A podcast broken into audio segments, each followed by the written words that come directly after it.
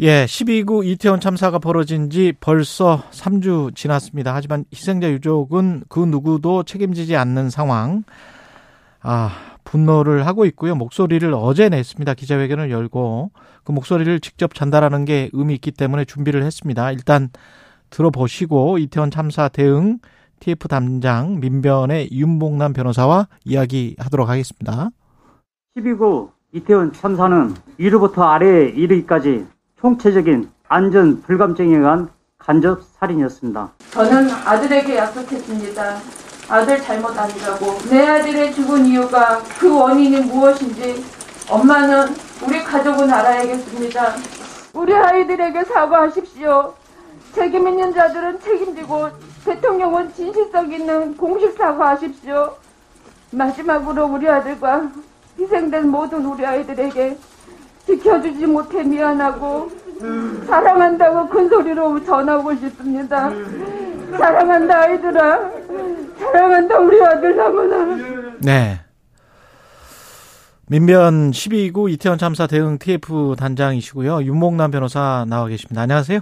예, 안녕하세요. 예. 기자회견을 열게 된 배경은 어떻게 될까요? 어, 방금 전에 유가족 분들 목소리로 직접 나왔는데요. 정말 12구 참사는 그 국가 위기관리 시스템이 총체적으로 작동하지 않아서 발생한 참사입니다. 유가족들이 언론과 카메라 앞에 서는 게 쉽지 않은 일인데요. 음. 그 참사 발생 후에 지금 뭐 3주 넘게 지나도록 아무런 이렇게 제대로 된 원인 규명이나 아니면 재발 방지 대책이 제대로 나온 것도 아니고요. 뭐 정치적 발언만 난무한 상황이었습니다.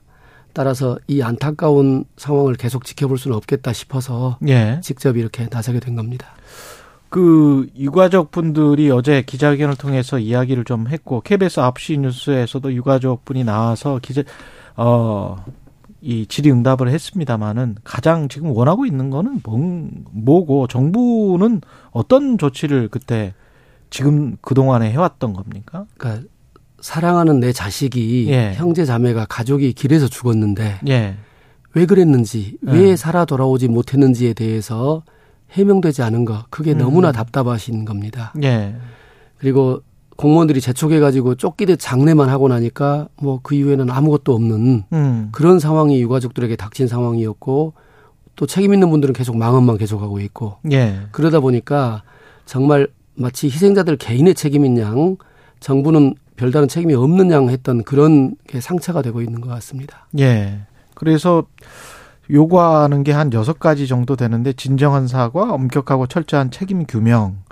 어, 이 나머지 것들도 이제 쭉 이야기를 나눠보겠습니다. 책임 규명과 관련해서는 피해자들의 참여를 보장하는 진상 및 책임 규명을 요구하고 계신단 말이죠. 이거는 어떤 방식이 될까요? 적어도 현재까지 진상이 어디까지 밝혀졌고 예. 향후에 어떤 점들에 대해서 더 이렇게 규명해 가겠다. 이런 점에 대해서 유가족들에게 설명할 수 있는 기회가 있어야 된다고 봅니다. 예. 그랬을 때 유가족들이 이러이러한 부분을 더 해주시오 하고 얘기할 수 있는 기회를 보장해 줘야 된다.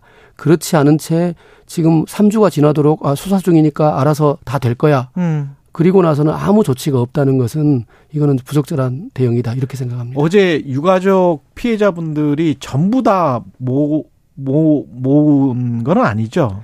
예, 그, 그 중에 일부가 뭐 예. 그러면 민변에 지금 이 관련해서 소송이라도 내겠다라고 하고 기자회견이라도 해야 되겠다라고 하신 분들은 몇 분이나 계시는 겁니까? 지금 어제 더 이렇게 참여하신 분도 계셔가지고 예. 희생자 기준으로는 38분. 아. 그리고 전체 유가족 한 60여 명이 저희에게 그런 의사를 밝혀왔습니다. 아, 앞으로 이제 다른 쪽으로 가든 어떻든 간에 유가 족 분들이 관련해서 어떤 법적으로 문제 제기를 할 가능성은 굉장히 높아졌네요. 예, 그렇게 생각합니다. 예, 민변 쪽으로도 계속 연락이 올 것이고, 다, 뭐, 다른 쪽으로도 갈 것이고, 뭐, 그렇게 되겠습니다. 정부는 일원화해서 대응을 할 수가 있을까요? 일대일 매칭 관리를 하겠다, 뭐, 이런 이야기는 분명히 했었었는데, 그게 제대로 된 것 같지가 않아요. 어제 기자회견을 보면. 네, 저도 유족들 말씀을 들어보면은 예. 뭐 일부 트라우마 지원센터를 이렇게 지원받은 적이 있다는 분은 계셨고요. 예. 다른 분의 경우에는 뭐 장례 치른 후에 아무런 찾아온 사람도 없었다. 또는 뭐, 뭐, 전문가도 아닌 어떤 심리 상담 한다는 어. 얘가 와서 그냥 보내, 보냈다. 뭐 이런 분도 계셨습니다. 전문가도 아닌 심리 상담을 한, 한다는 사람이 그냥 와서 예. 그냥 설문조사 하듯이 설문조사 하듯이 몇 가지. 물으니까 아 그냥 돌아가라고 그렇게 말한 적이 있다고 합니다. 예. 그러니까 진정한 사과는 대통령의 진정한 사과를 지금 유- 유족들은 원하는 것이고요. 헌법상 국민의 생명과 안전 보장 책임은 대통령에게 있다고 봅니다. 음. 따라서 대통령이 나서서 정부가 잘못했으니 충분히 이렇게 하겠다 이런 말씀을 하셔야지만 진정한 사과가 아닌가 이렇게 네. 생각합니다. 그리고 마지막 부분에 2차 가해 방지도 있더라고요. 근데 2차 가해가 지금 심각합니까? 온라인상으로 2차 가해가 있습니다. 그러나 음. 저희가 그게 어떻다 하는 걸 말하는 것부터가 또 다른 또, 또 다른 파생을 때문에. 예, 말할 수가 있기 때문에 예. 저희로서는 법적 조치를 곧바로 진행하는 것으로 그렇게 대응하고 있습니다. 법적 조치를 곧바로 진행하고 있다. 그래서 정말 2차 가해는 정말 하지 마시고요. 예. 피해자에 대한 적극적인 지원은 어떤 것을 이야기하는 걸까요? 지금 피해자들이 가장 원하고 있는 게 철저한 진상 규명입니다. 예. 따라서 그런 점에 대해서 지금 수사에서도 빠짐이 없도록 하고 음. 또 수사뿐만 아니라 다른 여러 가지 행정적 재반 조치에 의해서 그 잘못을 규명하고 책임을 규명하는 작업을 선행해야 된다고 봅니다. 그리고 지금 서른 서른 여덟 그 명의 희생자들의 가족이라고 말씀을 하셨는데 어제 기자회견 보니까 참사 직후에 유가족들이 모일 공간도 공간도 없었고 그, 그런 어떤 여지도 안 만들어 준 것 같은데. 쫓기듯 장례를 한 것도 그렇고요. 예.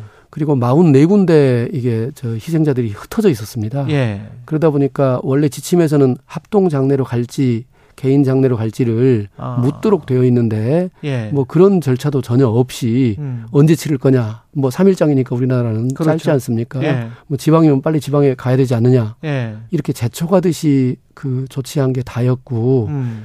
이그 이후에 어떤 유가족들끼리 만날 수 있는 공간이나 모일 수 있는 기회를 제공하거나 이런 조치는 전혀 없었던 것 같습니다.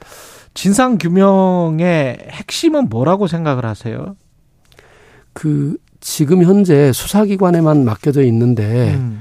저는 진상 규명에서 책임 그 소재에서 안 밝혀진 부분이 그 윗선에 즉 다시 말해서 책임 있는 지휘 지휘자급에서의 잘못이 뭐가 있는지가 첫 번째인 것 같고요. 그리고 한 가지 잊지 말아야 될 게 참사 이전에 예. 사전 대비가 어떠했는지 뭐 재난안전법상의 주체자가 없으니까 상관없다는 헛말도 나왔지 않습니까? 예. 그런 사전 대비에 대해서 법적 의무가 얼마만큼 있었는지를 살피는 것도 그렇고요. 음.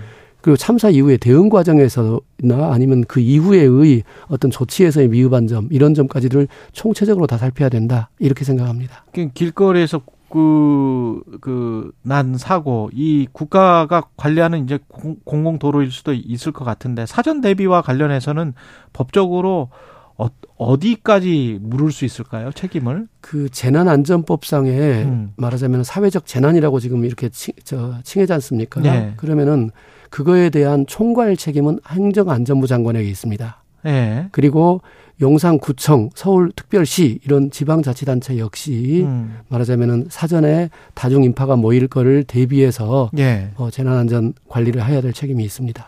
정부가 지금 일괄적으로 국가 배상 검토한다. 이거는 대통령실에서 나온 이야기인 것 같은데, 이런 조치들에 관해서는 어떻게 생각하십니까?